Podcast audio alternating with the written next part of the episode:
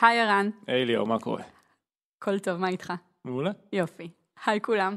הגעתם לסטארט-אפ פור סטארט-אפ, הפודקאסט שבו אנחנו חולקים מהניסיון, מהידע והתובנות שיש לנו כאן ב-monday.com, וגם מחברות אחרות.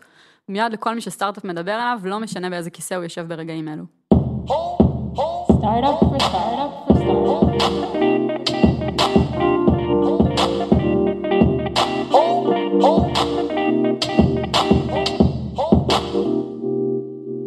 אז היום אנחנו נעמיק בנושא שדנו בו בפרק 5, שהוא פיתוח מוכוון אימפקט. אה, בפרק ההוא דיברנו על ההבדל בין עשייה שמוכוונת אימפקט לכזו שמטרתה היא להספיק כמה שיותר. דיברנו על איך מייצרים תרבות ארגונית שבה כולם באים בבוקר כדי לעשות דברים שיזיזו את המחט והרבה. ולצד הרבה פידבקים מפרגנים שקיבלנו, הגיעו גם לא מעט שאלות, ובעיקר בקשות לשמוע עוד על הנושא, ולהבין טוב יותר איך זה נראה בפועל, איך עובדים עם זה ביום-יום. אה, אז לטובת העניין, הצטרף אלינו שוב דניאל אריה. אהלן. שהוא אה, ראש ה-R&D שלנו כאן ב-monday.com. זה פרק ההמשך הראשון שלנו. נכון, זה פרק ההמשך הראשון שלנו. כבוד, תודה שהצטרפת אלינו שוב. כיף להיות פה. אז uh, באמת אפילו ככה, כדי לוודא שהפרק הזה נותן את האימפקט ש... שראוי, דניאל ואני ככה נערכנו מראש ועשינו כמה, כמה פגישות הכנה אפילו, ואנחנו נתמקד היום בשלושה נושאים מרכזיים. שאלה הראשונה תהיה איך מחליטים מה זה אימפקט, משם אנחנו נמשיך ונתאר קצת איך זה נראה ביום-יום ממש של מפתח כאן בחברה. ואנחנו נמשיך בעצם למה עושים עם כל המשימות שבכל זאת נראות לנו מבאסות. דניאל, אז אה, איך מחליטים מה זה אימפקט?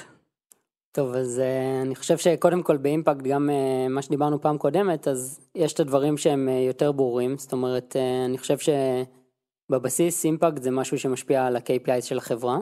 Uh, לנו בחברה לדוגמה, line metric שלנו זה WAP, שזה ה-Weekly Active Paying People, ובעצם התכלית של הדברים שאנחנו עושים בעבודה שלנו ביום יום היא בסופו של דבר לשפר את ה-KPI הזה. אז אני חושב שבדברים שהם uh, יחסית, בוא נגיד ככה, יותר uh, מזיזים את ה-WAP בצורה ישירה, או לדוגמה פיצ'ר אינקרמנטס גדולים או דברים בסגנון הזה ששם יש לנו סט של מדדים כמו retention ו-adoption שאנחנו מודדים בצורה יחסית אה, סטנדרטית אה, אז בדברים האלה האימפקט ברור זאת אומרת וגם בדברים לכל אחד בעצם יש את היכולת להבין שיש לו אימפקט במקומות האלה, נכון? כן. זאת אומרת, מפתח ניגש למשימה, הוא מסתכל ואומר, כן אז אנחנו הרבה פעמים אה, במשימות האלה נתחיל דווקא מהאימפקט שאנחנו רוצים להשיג זה יכול להיות או באמת איזשהו אה, יעד אה, מאוד מאוד קונקרטי של לשפר פאנל מסוים באחוזים מסוימים קונברז'ן וכדומה וזה יכול להיות גם דברים שמצריכים קצת יותר מחשבה של בעצם למצוא איזשהו proxy ל WAP כלומר איזשהו KPI אחר שבסופו של דבר אנחנו ראינו שהוא משפיע על ה WAP זאת אומרת מצאנו איזשהו קשר בהתחלה של אה, קורלציה בינו לבין ה WAP ואחרי זה הוכחנו שבאמת אה, על ידי A/B test הוכחנו שהוא משפיע תן דוגמה לאחד כזה. אמ, אז אני חושב שאם ניקח נגיד את הפרק של ה task forces, אז אה, בפרק של ה task forces בעצם היה קשה לנו לראות תזוזה מיידית ב WAP כתוצאה של דברים שעשינו, אבל כן ראינו שאנשים שמשתמשים ב deadlines הם אה, חוזרים יותר למערכת וכתוצאה מזה ה WAP שלהם טוב יותר. אז אה, לאורך ה task בעצם השתמשנו באותו proxy כדי בעצם לראות שאנחנו הולכים בכיוון הנכון. אז אני חושב שזה ממד אחד של הדברים בעצם, שאנחנו תמיד מנסים למצוא איזה שהם דרכים או בעצם KPI שהם proxies כאלה שהם דברים שאנחנו באמת יכולים להזיז מהר, שאותם אנשים שעובדים על הדבר הזה באמת יכולים לעשות פעולות קונקרטיות שיזיזו את זה, אה, גם אם זה לא באותו רגע מזיז את הוואפ, אה, וזה ייקח יותר זמן. אני, אני חושב אבל גם מה שאפשר את זה, זה בעצם העובדה שהוואפ הוא בעצם מטריקה מיוחדת שהיא תומכת גם בלקוחות חדשים, זאת אומרת אם עכשיו לקוח מתחיל לשלם במערכת הזו, הוא הופך להיות משמש שבועי, אבל היא גם מאוד מכווינה את החברה ללהעלות את השימושיות במוצר, זאת אומרת, בדרך הזאת אנחנו גם מכוונים את כל האנשים בחברה ל... אתה יכול לתרום או בזה שתשפר את כמות החברות שהופכות להיות משלמות ומשתמשות במוצר, או שתשפר את השימושיות של החברות הקיימות, אבל זה לא שזה רק תומך בצד אחד של המטבע, זאת אומרת זה תומך גם בקיימים וגם בחדשים, ומאוד מכווינים את, את כל האנשים בחברה למה צריך לשפר. דניאל, ומה עושים, מה לגבי הדברים הפחות ברורים? אמ, אז אני חושב שבעצם אה, אנחנו מנסים למצוא אה, KPI לכל דבר שאנחנו עושים. עכשיו, כמובן שיש דברים שהם מאוד קטנים וברורים ואנחנו פשוט עושים אותם, זה לא שלכל דבר עכשיו אנחנו מתחילים סדנה כזאת של למצוא KPIs, אבל כן, ככל שהדבר דורש יותר השקעה, אז אנחנו משקיעים יותר בלחשוב איך אנחנו בעצם נמדוד את הדבר הזה ואיך נדע שהוא מוצלח. למה? אה, אני חושב בעיקר כי אנחנו לא רוצים לעבוד סתם, זאת אומרת אנחנו לא רוצים להיות במצב שאנחנו עובדים מאוד קשה, קרו לנו מקרים שעבדנו ממש קשה ציפינו שמשהו שאנחנו עושים, בין אם זה איזה improvement קטן במוצר, או בין אם זה תיקון של באג, שנגיד אה, היו איזה שני לקוחות מאוד קולניים שדיברו עליו והשקענו בו הרבה מאמצים, ובסוף אתה משחרר את זה, ואתה מצפה לאיזה מפץ גדול, ולא קורה כלום, וזה נורא מבאס. בעצם אז מציאת אה, ה-KPI הרלוונטי היא סוג של תשתית לאימפקט. כן, אתה- מאוד, לגמרי. אני חושב שבעצם כל הגישה הזאת מוכוונת על הנקודה שאתה יכול למדוד את מה שאתה עושה, ואני חושב שזה לא רק חשוב כדי לדעת שאתה הולך בכיוון הנכון, זה מאוד נותן לך הרגשה טובה, וזה עוזר ליצור כזה תשתית של recognition כזאת מאוד בתוך החברה, כי השפה משתנה בין אה, דברים שהספקנו לעשות, ועל איזה וים סימנו, איזה וים סימנו בצ'קליסט מסוים של פיצ'רים או דברים כאלה, ל... אני הצלחתי להזיז את זה ואת זה, אני הצלחתי לעשות ככה וככה, לשפר את המדד הזה בצורה כזאת וכזאת, וזה גלגל כזה שמזין את עצמו, ואז אנשים גם מתחילים לחשוב בצורה הזאת כלפי דברים גם יותר קטנים, את יודעת, גם באגים שאני עושה עכשיו, אז יש לנו המון המון באגים והמון המון דברים, כמו לכל מערכת, ואנחנו רוצים שזה יהיה משהו שהוא במיקרו, בהחלטה של כל בן אדם ובן אדם, שיבין עכשיו, טוב, על כמה אנשים זה הולך להשפיע, כמה זה בעצם אה, משמעותי עבור אותם אנשים, יכול להיות שנגיד אני עושה משהו שיש לו השפעה קטנה, אבל על המון המון אנשים, או יכול להיות שאני עושה משהו שיש מעט מאוד אנשים שמשתמשים בו, אבל עבורם זה יהיה משנה חיים, מה שנקרא. אז לעשות את כל התרגלים המחשבתיים האלה, ולפעמים המדידה שלנו היא ממש ממש גם בסיסית, זאת אומרת, לפעמים אה, ניקח דוגמה איזשהו, אנחנו ממש משתמשים בזה כדי להחליט איך לפתור דברים וכמה זמן להשקיע בהם, זאת אומרת זה ממש עוד כלי שיש לנו כדי לדעת איך להתמודד עם העולם הענק של דברים שיש לנו לעשות, כלומר, אה, אתה אני זוכר איזה דוגמה שהגיע לפה אה, משה שהוא מפתח מאוד מנוסה ומאוד חזק וככה היה איזה איזשהו באג שבזמן שאנשים רושמים אצלנו update במערכת אז אפשרנו לרשום עוד update וזה היה גורם לכל מיני תופעות לא רצויות ודברים כאלה. ואז אה, אמרנו טוב בשלב הראשון אפשר פשוט בזמן שמישהו רושם update שהוא עושה submit ל update לעשות אה, לא לאפשר לשים עוד update ים עד שזה בעצם ככה שה update מסתיים. עכשיו זה משהו שמבחינת product אנחנו לא כזה אוהבים אותו אבל היה לנו מאוד קל לגשת לזה להגיד אוקיי בוא נראה כמה אנשים שמנו פשוט event וראינו כמה אנשים זה מפריע להם כמה אנשים לוחצים על ה-disabled update הזה ורוצים לעשות שוב וזה עזר לנו לקבל החלטה שלא שווה כרגע למצוא פתרונות מרחיקי יותר לכת. מורכבים, כן, כן. כן. אבל אני חושב שעוד משהו שקורה בגלל ששמים את ה-KPI הזה, זה בעצם איזשהו תרגיל מחש- מחשבתי כזה, וראיתי המון פעמים שבאנו לגשת לפתרון אה, של בעיה מסוימת, וברגע שאמרנו שנייה בוא ננסה להבין מה ה-KPI, פתאום השתנה איך שבאנו להתמודד עם הבעיה, זאת אומרת יש בתרגיל הזה גם משהו שהוא מייצר המון המון פוקוס, הייתי קורא לזה, אה, כי זה מכריח אותך שנייה לקחת אה, צעד אחורה ולהסתכל בצורה רחבה, ולהבין מה בעצם אתה מנסה לפתור, ולסנכרן את כל מי שעובד איתך על הדבר הזה שאתה מנסה לפתור. דניאל, דיברת על אה, שינויים משני חיים. אה, עשיתי פה כזה מרכאות עם הידיים, ליאור, רציתי להגיד לך שלא רואים את הוידאו של הפודקאסט. הכל חוזר אליי, אה? אה? רציתי לשאול עד כמה המפתחים חשופים לפידבק מהלקוחות. אז אני חושב שאנחנו חשופים זה אפילו understatement, זאת אומרת, זה, אני חושב שזה משהו שהוא ממש מניע את כל הפעולות שאנחנו עושים. אה, יש המון המון ערוצים, אנחנו ניסינו ליצור מצב שבו יש המון המון ערוצים לתקשורת עם ה, מה שאנחנו קוראים לו עם המציאות, כן? שלא אנחנו כותבים דברים ובסוף זה איזה לקוח מרוחק שאף אחד לא מבין איך הוא משתמש בדבר שאתה עושה. אז אה, יש לנו גם אה, קבוצה בפייסבוק לדוגמה שאנחנו בקשר איתה, של לקוחות מאוד מאוד engaged, שיש שם ממש שיח יומיומי עם המפתחים, וזה יכול להיות גם מ data, שאנחנו אוספים ורואים, ומיד שאנחנו מעלים משהו, הדבר הראשון שכולם שואלים אחרי שעתיים, נו, יש מספרים, יש דברים, אז זה יכול להיות דברים כאלה, ואני חושב שבכלל הדבר הזה מחבר מאוד ויוצר ownership מאוד מאוד גדול לדברים, אצלנו בן אדם שהוא מוציא משהו, אז הוא גם עושה את ה... אה, בעצם תקשורת של זה החוצה, אם זה broadcast, יש לנו רכיב כזה במערכת ששם המפתחים ממש הם עם הפרצוף שלהם אומרים אה, יצא ככה וככה, בין אם זה מפתח או מעצב או האיש product שעבד על הדבר הזה, מקבלים מיד פידבקים. זה מאפשר אה, איזושהי הכרה בעצם, נכון? כן, זה, זה. מייצר קודם כל recognition אה, מדהים, וב' זה מאוד מפכח, כי הרבה פעמים, כמו שאמרתי, נגיד אה, עשינו משהו, אמרנו, טוב, נעשה על זה broadcast, יעופו על זה, ופתאום יש לך מדד די קר שאומר כמה אנשים עשו לזה לייק, כמה אנשים הגיבו על הדבר הזה, כמה אנשים משתמשים במה שעשיתי, ואני חושב שזה מאוד מבגר, זה גורם לך פעם הבאה לגשת לכל אתגר הרבה יותר קודם כל ספקן, וכמו שרן אמר, כאילו, לנסות מאוד מאוד לפקס, כאילו ברגע שאתה... ברגע שזה מה שאתה מנסה לעשות לאופטימיזציה, אז כל הפעולות שלך מוכוונות לדבר הזה, כאילו, וזה, אני יכול להגיד שגם לי הרבה פעמים אה, יש דברים שאני אומר, וואי, חייבים לעשות את הדבר הזה וכולי, ואז אנחנו יושבים שנייה בחדר ואומרים, טוב, טוב, בוא, בוא נחזור שנייה, מה אנחנו מנסים לשפר, ומבינים פתאום שכנראה כן, זה לא גם- מה שישיג את זה. גם במציאות הדעות אולי יש משהו שנשמע מאוד מגניב למישהו, אבל אז הוא פוגש את המציאות של העובדות, ובסוף אה, כן, אתה יש אומר, פער. זה מטורף, זה זה, פתאום אתה אומר, כן, אבל כנראה שרק איזה 2% מהאנשים ישתמשו בזה כי א', ב', ג', ד', ואז אתה מוריד את עצמך מהרעיון, שזה הדבר הכי טוב שיכול לקרות לך, כי... כן, המקום הזה של להתנתק מהזווית האישית שלך ולאיך שאתה חווה את המוצר, ומה שכרגע יש לך ב context, ולנסות להבין בצורה רחבה יותר על מה זה הולך להשפיע, זה exercise שהוא לא פשוט, כאילו לא האינטואיציה שלה, זה ממש להילחם מול האינטואיציה, אה, אבל זה ממש הפך פה להיות כלי שכל אחד משתמש בו בחברה בשביל לקבוע מה הוא עושה ואיך לדייק את מה שהוא עושה.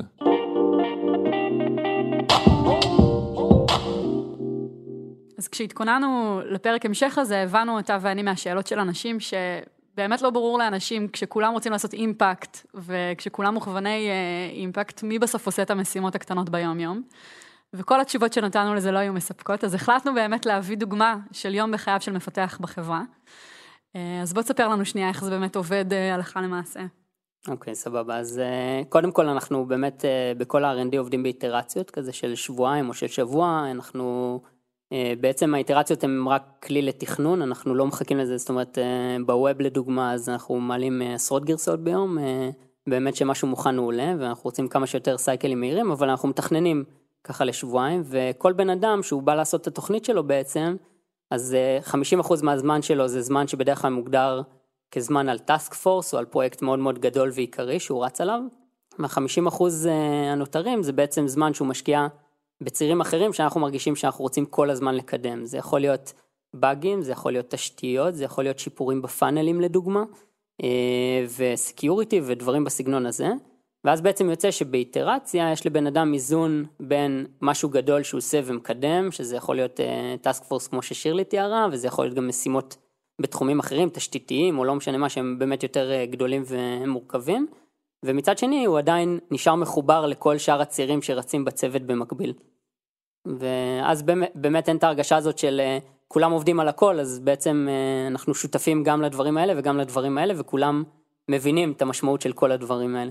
כן. יש גם עם זה משחק, זאת אומרת, לפעמים אני יודע שחלק מהמפתחים עובדים נגיד 80, אפילו 90, אפילו 100 אחוז, אבל אם עושים באמת ממוצע על כולם, אז אה, זה יוצא 50 אה, אחוז בממוצע. אבל יש תקופות שיש מפתחים שממש אה, 80-90 אחוז מהזמן שלהם עובדים על פרויקט, לצורך העניין. כן, יש לנו פה, זה, זאת נקודה כאילו שבאמת יש פה trade off מאוד מאוד כזה בין לייצר פוקוס, שלפוקוס יש המון יתרונות, כי בן אדם חי את הדבר הזה והוא בעולם הזה וכולי. כמו בדוגמה של task force. כמו בדוגמה של כן. task force, לבין העובדה שאנחנו רוצים להשאיר את כולם מחוברים להכל, וחלק מ- מהיכולת של לעשות impact בעצם מחוברת לזה שאתה מבין את כל התמונה, ולא שאתה באיזה ציר קטן ונישתי, אז אנחנו כל הזמן משחקים עם באמת עם ה trade off הזה, אבל כן, איך?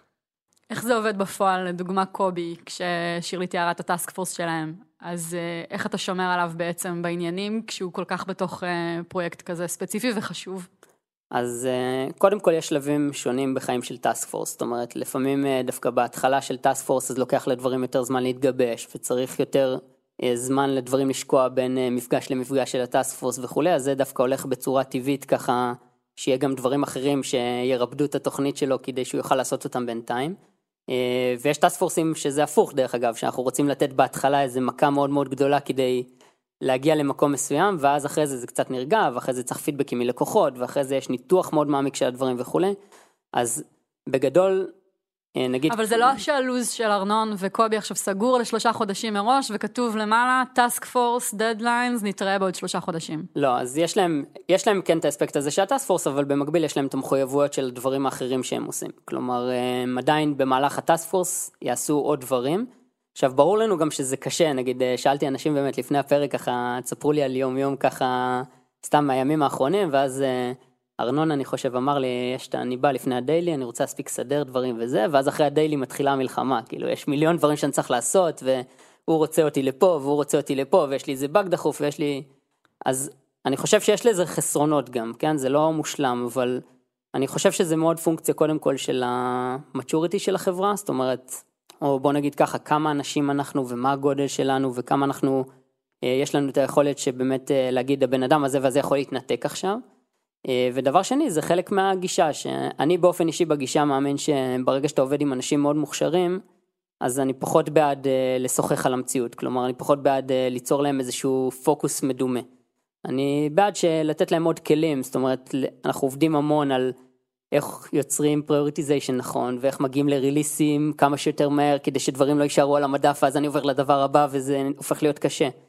וזה דבר באמת מאוד משמעותי ב mentorship של כל בן אדם שהוא עובר פה, כדי שהוא בסופו של דבר יהיה מסוגל לקחת את ה complexity הזה ולהתמודד איתו בצורה טובה, ואני חושב שככל שאנחנו גדלים, אז אנחנו בעצם, יש נקודות שאנחנו מחליטים שעליהן אנחנו רוצים פוקוס מדויק.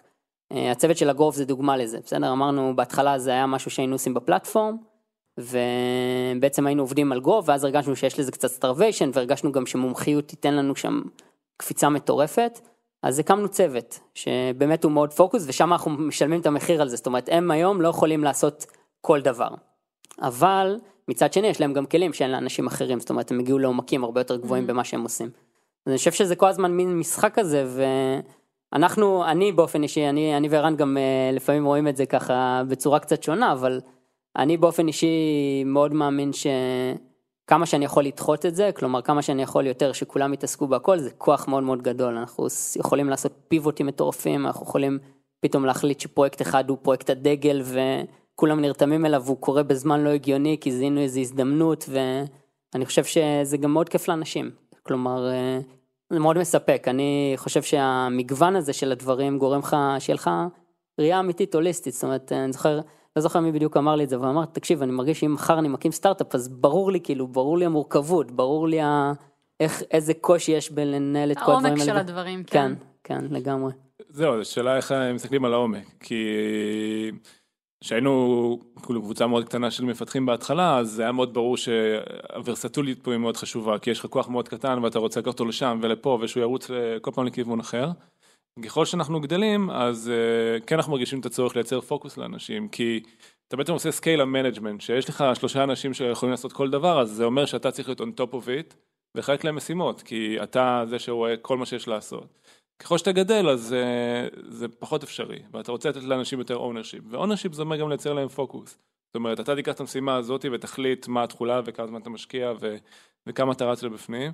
אני חושב שזה עניין של scale, אז אנחנו כן. מנסים עכשיו, אנחנו עכשיו בפאזה של היינו מאוד בקטע של כולם עושים הכל, בתור סטארט-אפ קטן גדלנו, עכשיו אנחנו מייצרים כאלה איים של פוקוס, שהם עדיין אבל באחוזים מסוימים של משרה עושים all around, ואני חושב שכשנגדל, אז יכול להיות שפתאום נתחלק בפיתוח לצוות שמתעסק באזור מסוים במוצר, לצורך העניין, ויהיו אנשים כן. שיהיו על כל המוצר, אז זה ממש כאילו שלבים באבולוציה, אה, ואני, ויש יתרונות, אני חושב שמה שחשוב הוא ש... מה שדניאל הצליח לעשות עם ה task force ים זה בעצם לעשות scale ל, ליכולת ownership של אנשים, זאת אומרת ממקום שהוא הסתכל כאילו הוליסטי וחילק משימות לכולם, העברנו את האחריות לאנשים בתוך הצוות שהם לא דווקא מנהלים, כן, אבל האחריות נמצאת אצלם ובמחיר שיותר קשה להזיז אותם, כאילו אם מחר יש איזשהו משהו חירום אז קשה להזיז אותם כי הם עובדים עכשיו על הפרויקט הזה. כן, זה גם אני חושב מאוד פונקציה של קומפלקסיטי באופן כללי, ככל שאנחנו מתקדמים אז הדברים הופכים להיות יותר מורכבים, וכשהדברים יותר מורכבים אז אי אפשר לצפות כבר מכולם לדעת הכל ולזוז לכל מקום, נכון. אז זה באמת פונקציה, ואנחנו הולכים על ציר כזה כל הזמן ואנחנו מתקדמים שם, אה, אבל אני חושב שזה באמת, אה, אולי הדבר הכי חשוב זה להתאים את זה למה שאתה צריך באותו רגע, כאילו אני חושב. אבל איך החלוקה נעשית? היא, היא פר באמת אזורים במוצר, או שהיא בכלל אה, פר יכולות? מה... איך אתם מסתכלים על זה? זהו, אז אצלנו זה קצת פלואידי. קודם כל, יש אצלנו קטע שאם למישהו יש משיכה טבעית לאזור מסוים, אז אנחנו מאוד מעודדים את זה. כלומר, יש לנו לדוגמה אנשים שהם מאוד אוהבים אה, תשתיות וסקייל ולהתעסק עם הבעיות האלה, אז בגלל שאנחנו, הם כבר נכנסו לאזור הזה מאוד עמוק והם גם מבינים אותו בצורה מאוד מאוד הוליסטית, אז הם א', מתכננים לעצמם את המשימות, כלומר הם אלה שכבר בונים לעצמם את התוכנית, שזה דבר מדהים בעיניי, כי זה באמת מאפשר scale אדיר. כן, שיש להם גם את החזון ואת האסטרטגיה ולא רק את הרמה הטקטית של הדבר כן, הזה. כן, ויותר מזה, אנחנו תמיד אומרים שבן אדם מגיע לפה אז הוא אומר, אה, צריך לעשות את זה וצריך לעשות את זה ויש אין סוף דברים של לעשות, והרמה שבה בן אדם אומר, לא רק מה צריך לעשות, אלא מה צריך לעשות עכשיו, ומה הכי חשוב לעשות עכשיו ומה אסור לעשות עכשיו למרות שהוא טוב, זה רמה מטורפת שעוזרת לנו מאוד מאוד לעשות scale, ואני חושב שהיא גם מאוד מפתחת את האנשים. אז קודם כל, אם יש לבן אדם איזושהי משיכה טבעית למקום מסוים, אנחנו מאוד נעודד את זה. וניתן לו ללכת לכיוון הזה. אה, וחוץ מזה באמת אני חושב שאנחנו כן, יש אנשים נגיד שמאוד רוצים לפתח את ה full stack במובן הכי רחב של המילה, אז באמת כל roadmap שאנחנו עושים אנחנו בוחרים להם נקודה אחרת שמתמקדת על אזור אחר, בין אם זה יותר product ופחות תשתיות, בין אם זה נגיד יותר front-end ופחות back-end וכולי. אה, ויש אנשים שמאוד מחוברים נגיד רק אה, יותר לצד המוצרי וכולי. אה, בגדול אבל אני יכול להגיד שאני באמת חושב שאצלנו כולם מאוד נהנים לעשות הכל, זאת אומרת הם נהנים מה, מהתוצאה של הדברים ופחות מבאיזה טכנולוגיה השתמשתי או באיזה קוד מגניב כתבתי. ואני חושב שזה נובע שוב פעם ממה שדיברנו בהתחלה מהנושא הזה של ה impact אני חושב שכולם פה באמת רעבים לאימפקט, כאילו, Mm-hmm. וזה משהו ש... האתגר הוא שלפעמים האימפקט הוא לא ויזואלי. זאת אומרת, נכון. אה, אני זוכר שלפני אה, שנה בערך, אה, דניאל והחבר'ה באו ואמרו אנחנו רוצים לעשות איזשהו פרויקט של אה, React Board, של לשנות את כל התשתית של איך שהבורדים עובדים. וזה מסוג הפרויקטים שהוא עובד הכי טוב, אם בסוף כל העבודה אף אחד מהלקוחות לא שם לב שקרה משהו. וזה היה ממש פרויקט רציני של כמעט חצי שנה להחליף כן. את זה. וקשה מאוד... שם לה- אין ברודקאסטים, אתה אומר. כן. שם אין. דיווחים ללקוח. בוא נגיד ככה, אם מישהו מדווח על משהו, המצב לא טוב. אה, ואני זוכר שממש ישבנו, ואני חושב שזה בדיוק כמה מהפרויקטים שאתה אומר, מה שנביח פה זה מהירות. אני לא מדבר על מהירות של השרתים, או כמה מהר הבראוזר מגיב שהם נכנסים לאתר, אלא המהירות שלנו לייצר אימפקט עתידי. זאת אומרת, אני חושב שאחד הארגומנטים הכי משמעותיים שיצאו משם, היה, אוקיי, אנחנו עכשיו הולכים עכשיו איזשהו צעד אחורה, אבל זה אומר שאחרי שנסיים את הפרויקט הזה, היכולת שלנו להתקדם ולעשות אימפקט על פיצ'רים בבורד תהיה פי עשר יותר מהירה, אוקיי? היכולת שלנו לעשות שינויים, לעשות A-B טסטים, אה, דבר שהוכח כנכון אחרי הפרויקט. אז אמרנו פה, אוקיי, יש פה אימפקט שהוא לא מיידי מהפרויקט הזה, אבל האימפקט, ה-compound אימפקט שלו הוא מאוד מאוד משמעותי, ידענו לכמת את זה, ואני חושב ש, שגם זה אפשר לנו לשים בדיוק את הפוקוס על הדבר הזה, זאת אומרת, אחד הדברים הכי חשובים שהיו לנו מתוך הדבר הזה, הייתה העובדה שמחר בבוקר אחרי שנסיים אותו יהיה לנו הרבה יותר מהר להתקדם ואני זוכר שגם הפרויקט יסתיים כל הזמן היה דיבור על זה מעבר לזה שבורדים יותר טובים יותר מהירים יותר יפים שהרבה יותר מהר לזוז אוקיי? ואני חושב ש speed זה אחד הדברים שהם הכי משמעותיים ב impact כי impact זה לא רק לעשות אלא גם היכולת לעשות מהר דברים. ואני חושב שתשתיות שתומכות בזה הן סופר קריטיות. אבל איך משמרים drive בתוך פרויקט כזה של חצי שנה שאין באמת פידבקים מיידיים והוא לא סקסי ו... אז אה, א' הוא מאוד סקסי, זה... כן, אני חושב ש... תראי, קודם כל זה באמת אה, לחבר למה המטרה הגדולה של הדבר הזה כל הזמן, זאת אומרת זה לא להתנתק מזה, אני חושב שהדבר הכי קשה, כאילו שהכי נו- נוהגים אה, לטעות בו, וגם לנו זה קורה כל הזמן ואנחנו, יש לנו הרבה אנשים ששומרים על זה אז זה עוזר, שלא לא להיפרד מהמטרה שלשמה התחלת משהו, הרבה פעמים אתה מתחיל משהו ואז אתה אומר וואי איזה מגניב, אולי אני אעשה כבר את זה, ותראה איזה יופי, ו... הסינדרום אה, אה, ידוע אצל מפתחים, כן, שפתאום תשתית פותחים, איזה- מרימים ו- איזה אבן ומגלים שם אוצר שאפשר לטפל בו. כן, וה... אפרופו פוקוס. כן. כן, אז החיבור הזה ל... לדבר הזה הוא מאוד מאוד חשוב. דבר שני, גם, ב... גם שעשינו את הריאקט בורד, אז אני זוכר שאחרי שבועיים כבר של הפרויקט, אז uh, הוצאנו, ב... יש לנו כזה משהו שאנחנו קוראים לו Monday Labs, שאנחנו פותחים בעצם פיצ'רים ללקוחות שלנו לפני, הם יכולים להדליק ולכבות, אז אנחנו נגיד, הדרך שלנו לשכנע לעשות את ה React board, זה הכנסנו את כולם לחדר, ובעצם אה, טל וליאור, אה, שבעצם כתבו איזשהו אה, גרסה של הדבר הזה, שהיא רק read only, שאי אפשר עוד לעשות כלום עם הבורד, אבל מה שהם עשו, הם הכניסו את כולם לחדר, ואז גללו את הבורד מאוד מהר, שזה ה pain point מאוד גדול שלנו אז, ובעצם ראינו שזה מדהים, שזה עובד הרבה יותר טוב וכולי, אז מהרגע הראשון שחררנו את זה ללקוחות, וכבר קיבלנו את הפידבק, היו לקוחות, את יודעת, מהסופר engaged אצלנו, שהם פתחו את זה עצמם ואמרו וואו, מתי זה יוצא, ונתנו incentive ועוד ועוד ועוד, אז זה מאוד עזר לזה.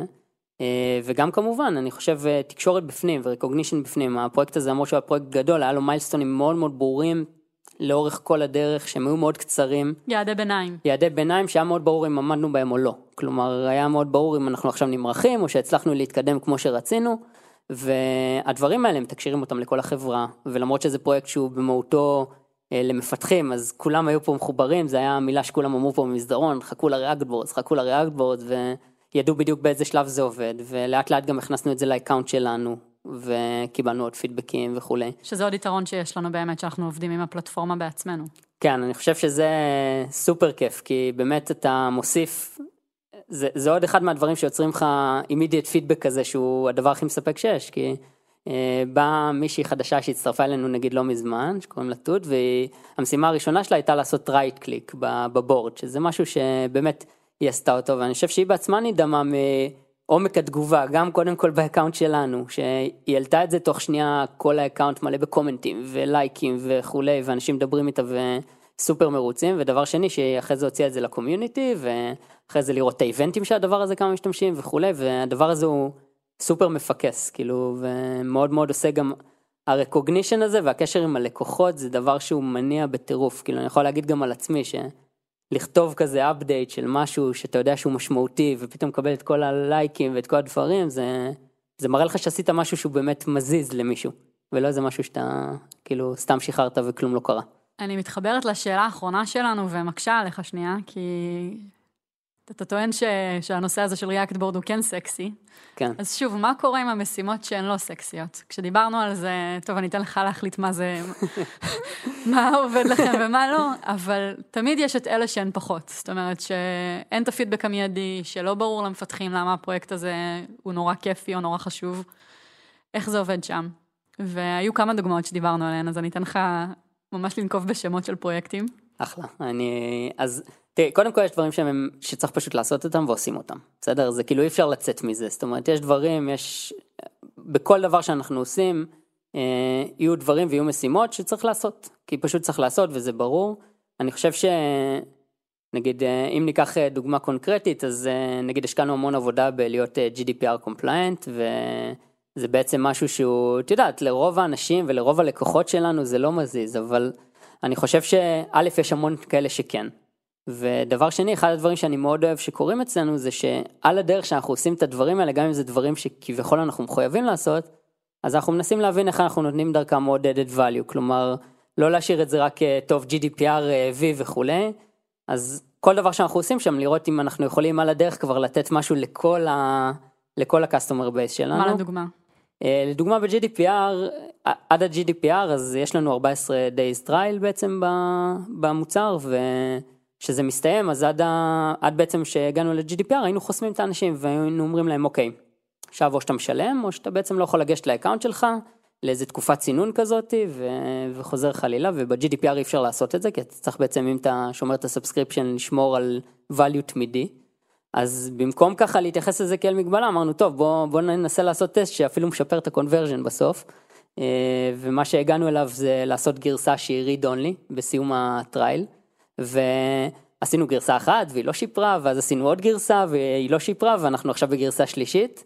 אבל בסופו של דבר יצא הרגשה שהנה וואלה, גם לא רק שעשיתי את מה שהייתי צריך לעשות, גם הצלחתי לשפר וכן לעשות משהו שמוסיף. אז כלומר, יש פה ממש הזדמנות לשפר את ה-conversion בסופו של דבר. כן, כן, ואני חושב שזה חלק מהעניין של... אה, ברור שלא תמיד אפשר לעשות את זה, אבל אני חושב שבהרבה מאוד מהדברים שנראים לכאורה אפורים, אם משנים גישה ומסתכלים על זה אחרת, אז פתאום אפשר להוציא מזה דברים מדהימים, ואני חושב שבפרט יש אנשים, אני לא יודע, כל אחד אולי יש לו את זה מהקונטקסט שלו, אבל יש אנשים שלא משנה מה הם עושים, פתאום זה נראה הדבר הכי מגניב שאפשר לעשות. אה, וזה קורה בהרבה מאוד דברים, זאת אומרת, אה, זה גם באיך שאנחנו מתייחסים לקוולטי ולבאגים, שאנחנו משתדלים אה, להוציא מהם את המרב, ולא רק לסמן עליהם וי של תוקן, אלא להבין למה זה קרה, אולי אם זה customer request, איך מונים אותו לפעם הבאה וכולי. יהיה על זה פודקאסט המשך על הנושא הזה, אז ככה, נכון? stay tuned. כן. אה, עוד דוגמה שאתה יכול לדבר עליה דניאל זה עכשיו היה לנו סיבוב לפני כמה חודשים שהודענו עליו וחלק מה-due diligence, חלק מהבדיקת נאותות שעשה לנו המשקיע הוא בא בבקשה אה, לעבור על כל הstack הטכנולוגי שלנו, זאת אומרת לעשות review על כל הטכנולוגיה. שלח invite בcalendar, חסם איזה יומיים שלמים, כן. נכון?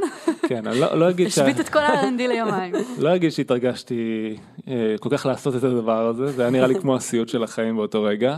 אה, אבל אז בעצם עשינו דבר יפה, שבעצם מה שדניאל והחבר'ה עשו שם זה אמרו אוקיי, קיבלנו את העז הזאת שצריך לטפל בה, בוא נהפוך את זה למשהו חיובי, עם אימפקט. איך הפכתם אה, את זה למשהו חיובי? אז איך הופכים שש שעות due diligence? קודם כל מביא- מביאים בורקסים בבוקר. כן, זה חשוב. אמ, אז באמת אה, ככה הדרך שניגשנו אל זה, זה אני ש... זוכרת שזה היה היום שהגעתי באיזה שבע וחצי, והם כבר היו אחרי הבורקסים, ושאלתי את דניאל באיזה שעה הם הגיעו כן, למשרד. התחלנו בשש. כן, התחלנו. זה היה עם חבר'ה מארצות הברית, אז אה, כן. הם אה, התעקשו לעשות את זה באמצע הלילה שלהם משום מה. כן. אז כן, אז בעצם הדבר הראשון שבהתחלה עשינו את זה כדי שזה יקרה פשוט, זה חילקנו את זה בין מלא אנשים ב-R&D, ואמרנו, טוב, בוא, בוא נייצר איזה דק כזה, שכל אחד כותב על הנושאים האלה, שמנו תבנית של, ה, של הנושאים, ובעצם כל אחד כתב על הנושאים שקרובים אליו, ופתאום כשאנשים התחילו להוסיף את הדבר הזה, אמרנו, בואנה, זה מטורף, כאילו עכשיו בן אדם חדש מגיע ל-R&D, שימור ידע לכל דבר. זה הonboarding הדבר הכי טוב הזה. שיכול להיות לו, כי זה באמת מפרט כל פסיק וכל אה, מי, איך הארכיטקטורה שלנו והשרתים והתהליכים שלנו וה-software development life cycle וכולי. אה, ומה שקרה בסוף זה שיצרנו פשוט מסמך כזה מאוד מאוד גדול, אה, והיום אנחנו משתמשים בו לonboarding, וזה מסמך אדיר שעזר לנו מאוד ככה לשמר את הדברים, ואני חושב שהחלק הכי כיף היה בזה שפתאום כולם היו באטרף על זה, כולם היו בחלק, וכבר לא לקחו את זה כרק אה, לסמן וי, אלא כבר שמו את המידע שצריך, וקישורים, ופתאום הוסיפו איזה קישורים לשיחות, ו... ואז שהצגנו את זה, אני זוכר, אמרנו להם, טוב, זה מסמך שאנחנו מעכשיו נשתמש בו לonboarding, אז תסלחו לנו אם זה לא בדיוק tech due diligence אה, זה, והם אה, התלהבו עד הגג, ו... וזה באמת היה משהו שעזר. גם ההחלטה אבל אה, לפזר את זה בין כמה אנשים היא לא טריוויאלית, נכון? כן, כי כאילו אתה מחלק את זה וזה אחריות בעצם של כולם הופכת להיות, אבל שוב זה מעביר את הownership לכל האנשים האלה, אז אתה מרגיש חלק מהסיבוב, אתה מרגיש שזה על הכתפיים שלך. התוצאה הייתה מדהימה, ואני חושב שזה ממש אה, DNA של החברה, אני נגיד עכשיו שדניאל סיפר את זה, אז אני חושב, אה, אנחנו גם מאוד מאמינים בשקיפות. אז אה, שאני ורועי נגיד עובדים על מצגת בורד למשקיעים שלנו, זה מבאס, אף אחד לא נהנה לעשות מצגת בורד. אבל uh, עשינו לנו משחק שאמרנו זה בעצם מצגת לחברה. כאילו וזה פתאום הופך את זה לכיף. הנה אני עושה אימפקט על החברה. זה אני לא עושה את זה משהו הקטע הזה של לקחת משהו שהוא משימה כזאת שגרתית או שלא בהכרח לעשות אותה שאתה לא מרגיש את האימפקט ולהפוך אותה למשהו עם אימפקט זה משהו שעושים פה כל הזמן. אז אם זה המצגת בורד אפילו הסיבוב המצגת של הסיבוב אה, שעשינו למשקיעים שכל הזמן הרגשנו שוב אתה מרגיש שזה אמנם יש לזה אימפקט כסף בבנק אבל אה, הרבה עבודה סיזיפית. הרבה עבודה סיזיפית אבל בסוף אמרנו תקשיבו זה מצגת שנציג אותה לכל החברה וזה מעיף זה פשוט בבת אחת מעביר את כל הקונספטים שחשבנו עליהם אז כל פעם לקחת את את הדבר הזה למקום של איך אני מפיק מזה אימפקט זה מה שאנחנו ממש בכל הרובדים בחברה עושים כל אני הזמן. יכולה להעיד עליך שכשעשינו ככה איזה סוג של brainstorm על הproduct roadmap, ועלינו על איזה פיצוח, אז יצאת מהחדר מבסוט ואמרת, יש, יעופו על זה בחברה, איזה כיף. לא יש, המשקיעים יאהבו את זה ונקבל השקעה, אלא ממש עפת על זה שיש איזה עדכון כזה מעניין אה, להביא בcompany meeting של יום חמישי. כן כי אתה מרגיש שאתה יכול להזיז את הneedle כאילו גם עם דבר כזה. כן, אני חושב גם מהפרספקטיבה של, אה, אתה יודע, שמי שרואה את זה יחסית מהצד הדבר הזה, אז כל פעם שרועי וערן בעצם יש להם מצגת של, אה, של הboard, אז בגלל התהליך שקורה לפני בכלל, ולא המצגת עצמו, אז תמיד חוזרים עם insights, ותמיד פתאום אנחנו מקבלים פרספקטיבות אחרות, כי כשצריך להכין את זה, אז אתה פתאום יורד לdetails מסוימים שאתה לא יורד אליהם ביום יום, פתאום אתה בודק דברים שעד היום לא בדקת, וזה תמיד חוזר אלינו עם insights מטורפים שמאוד משפרים אותנו, אה, ממה שהם עשו ומהעבודה שקורית לפני. ככה, לקראת סיום, אה, תגיד ערן, איך אה, אנחנו גדלים מאוד מהר, ושוב, נגענו בזה קצת בפרק הראשון עם דניאל, אבל איך אתה, איך אנחנו מוודאים בעצם שלאורך זמן התרבות הזאת נשמרת? כשנכנסים כל כך הרבה אנשים חדשים כל שבוע, הם ישר צוללים למים ומתחילים לדבר אימפקט כמה שיותר מהר. כן, אז, אז זה בעצם האתגר, ואנחנו, אני יכול, אני חושב שזה לכל אורך הonboarding של בן אדם בתוך החברה, אנחנו כל פעם חוזרים על זה ומדברים על זה. אה, לצורך העניין, כל מי שעושה onboarding, אה, נדבר גם איתי וגם עם רועי וגם עם כל הראשי צוותים בחברה. אז אני, אחד מהדברים המרכזיים שאני אומר להם, זה שזה אחד הדברים הכי חשובים לנו, הנושא של אימפקט. אה, ואני חושב שנגיד מפתחים, אנחנו מאוד חשוב להגיד להם, אנחנו רוצים שבשבוע הראשון או בשבועיים הראשונים שאתה מגיע לעבודה, אתה מעלה משהו לproduction, שרואים אותו, אוקיי? משהו ש, שעושה איזשהו, מזיז את הneedle. כמו שדניאל סיפר על תות כרגע, כן. לצורך העניין, כן. לנו איזו state of mind. חוויית הצלחה כזאת. חוויית הצלחה, אבל גם חוויה של וואלה, אני עשיתי והזזתי פה משהו. אז לצורך העניין, אז בonboarding אני אומר להם, תקשיבו, אנחנו, אנחנו, אני עובר איתם על כל הערכים של החברה, אה, ומה ה-DNA שלנו, ואני אומר להם, אימפקט זה הדבר הכי חשוב, כאילו, ואנחנו מחנכים אותם מ-day one. אה, אז זה דוגמה אחת. דוגמה שנייה זה כל הfeedback talks, איך אנחנו- עושים feedback talks עם אנשים, אחרי כל, כל חצי שנה או כל רבעון, גם בוואן און וואן, אבל שם זה ממש מובנה, אנחנו מדברים על אימפקט. בוא, עזוב שנייה יעדים, עניינים. רגע, רגע, אין, כן. הקשר אה, למה שאתה אומר עכשיו. מה, אוקיי. זה, מה זה feedback talk? feedback talk זה בעצם אה, איזושהי שיחה שמתקיימת אצלנו כל חצי שנה, יש, כל שבוע יש וואן און וואן עם כל אחד מהאנשים, אבל שיחה אחת לחצי שנה שיושבים במשך שעה, המנהל מתכונן לזה, גם העובד, אה, ובעצם עוברים שיחת משוב כזאת. וזה אחד מהסעיפים, אנחנו ממש תכננו את הדף שהוא ידבר על אימפקט. זאת אומרת, אה, לא היית בסדר, לא הייתי בסדר, הייתי, עשיתי משימות, בוא נדבר תכלס, מה האימפקט שעשית בחברה. איזה סוג שאלות יש שם? יש שם, יש שם ממש סעיף שמכווין לזה, שאתה אתה בתור מנהל חייב לרשום לעובד איך אתה תופס את האימפקט שלו שהוא עשה בחברה. וזה מאוד משמעותי, כי, כי אתה מבין שזה מה שחשוב, בסדר? זה חלק מה, מהעניין.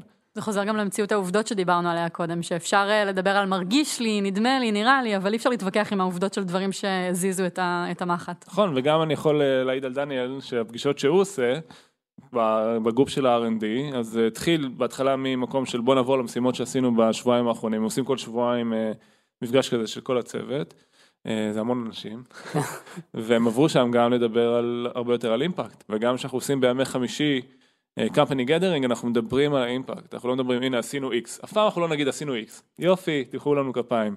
כן. עשינו X וזה מה שזה זה עשה. ואני חושב שבתור מישהו בחברה אתה סופג את זה עם כל כך הרבה כיוונים, שזה פשוט מחלחל, זאת אומרת זה משהו שאתה גם רואה by example כאילו מהאנשים וגם uh, מסבירים לך, ככה מסתכלים על הדברים ואתה אוטומטית מאוד מאוד מהר נדבק ב-DNA הזה uh, ואתה מחפש לעשות את הדברים האלה. כן, אני כן חושב שיש אנשים שבהתחלה זה נורא קשה להם, זאת אומרת, ה onboarding לא בהכרח אה, קל במובן הזה, כי, את יודעת, אה, לפעמים עובדים נורא קשה ולא קורה כלום, כי לא עובדים על הדבר הנכון, או כי במקרה עבדתי על משהו שחשבנו שיעשה והוא לא עשה. אה, ואני זוכר, נגיד אמרת על הצוות גוף, אז אני זוכר, היה להם תקופה שבאמת, הם עשו המון, ועבדו, ועבדו, ועבדו, ולא הצלחנו לייצר איזשהו ניצחון. אבל אני חושב שהעובדה שאנחנו תמיד מסתכלים על אימפקט, אז קודם כל נשאר להם הרעב הזה, זאת אומרת, הדבר הכי מפחיד בעיניי זה שנגיד, וואי, אתם מנסים כל הכבוד, ואז זה לא גורם לך לחשוב איך אני יכול לשנות, איך אני יכול כן לעשות, איך... כאילו בכל זאת, אם אתה מסתכל בראי המציאות, יש משהו שאתה עושה לא טוב, אתה צריך להשתנות, אתה צריך... כן, אבל הקרדיט הוא על זה שניסיתם דברים, הבנתם מה לא עובד, עכשיו אתם יכולים להתמקד במה שכן אז יעבוד. ההבנה של מה לא עובד ולהמשיך לנסות זה הדבר החשוב פה, זאת אומרת אנחנו לא נגיד כל הכבוד עשית, אם נגיד עשית משהו ושכחת אותו ולא הבנת בכלל מה עשית והוא לא עשה כלום, אז דווקא זה מאוד מבאס. ודבר שני, אז שכן קורה זה הופך להיות הרבה יותר מתוק, כי אתה וואלה. עברת עשיתי, דרך. עשיתי משהו אמיתי, שיניתי את המציאות ו... למרות זה- המכשולים, למרות למרות שטעיתי, המכשולים כן. ולמרות זה, והנה זה לא היה טריוויאלי, אה, ואז גם החגיגה היא הרבה יותר גדולה, כי בעצם, אה, את יודעת, באמת הזזתי את המציאות, ולא סתם עשיתי משהו שהוא פה בתוך החברה, ואני חושב שזה זו נקודה מאוד מאוד אה, חשובה, ואני יכול להגיד שב onboarding לפעמים לוקח זמן עד שזה שוקע.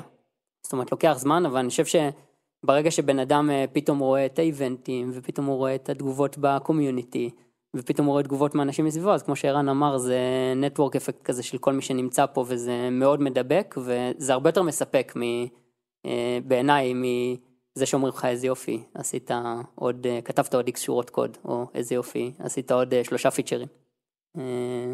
זה ככה בגדול. אחלה. טוב, מקווה ששכנענו גם אתכם, כל מי שמאזין לנו, ש... שזה יותר כיף מלכתוב כמה שורות ולקבל על זה מחיאות כפיים. אה, ומקווה שענינו על שאלות ש... ששאלו אותנו, נכון? כן, אני, אני מאוד מקווה, אולי נעשה... פרק עשית גם שאלות, שלוש. רק המשך? דניאל, נתחיל לחשוב שאתה כל כך אוהב את הפורמט, שאתה... אני מת על זה. אה, טוב, סבבה? סבבה? אז תודה שהצטרפת אלינו שוב. תודה לכם. תודה ערן, תודה ליאור. תודה שהאזנתם. Startup for startup for startup.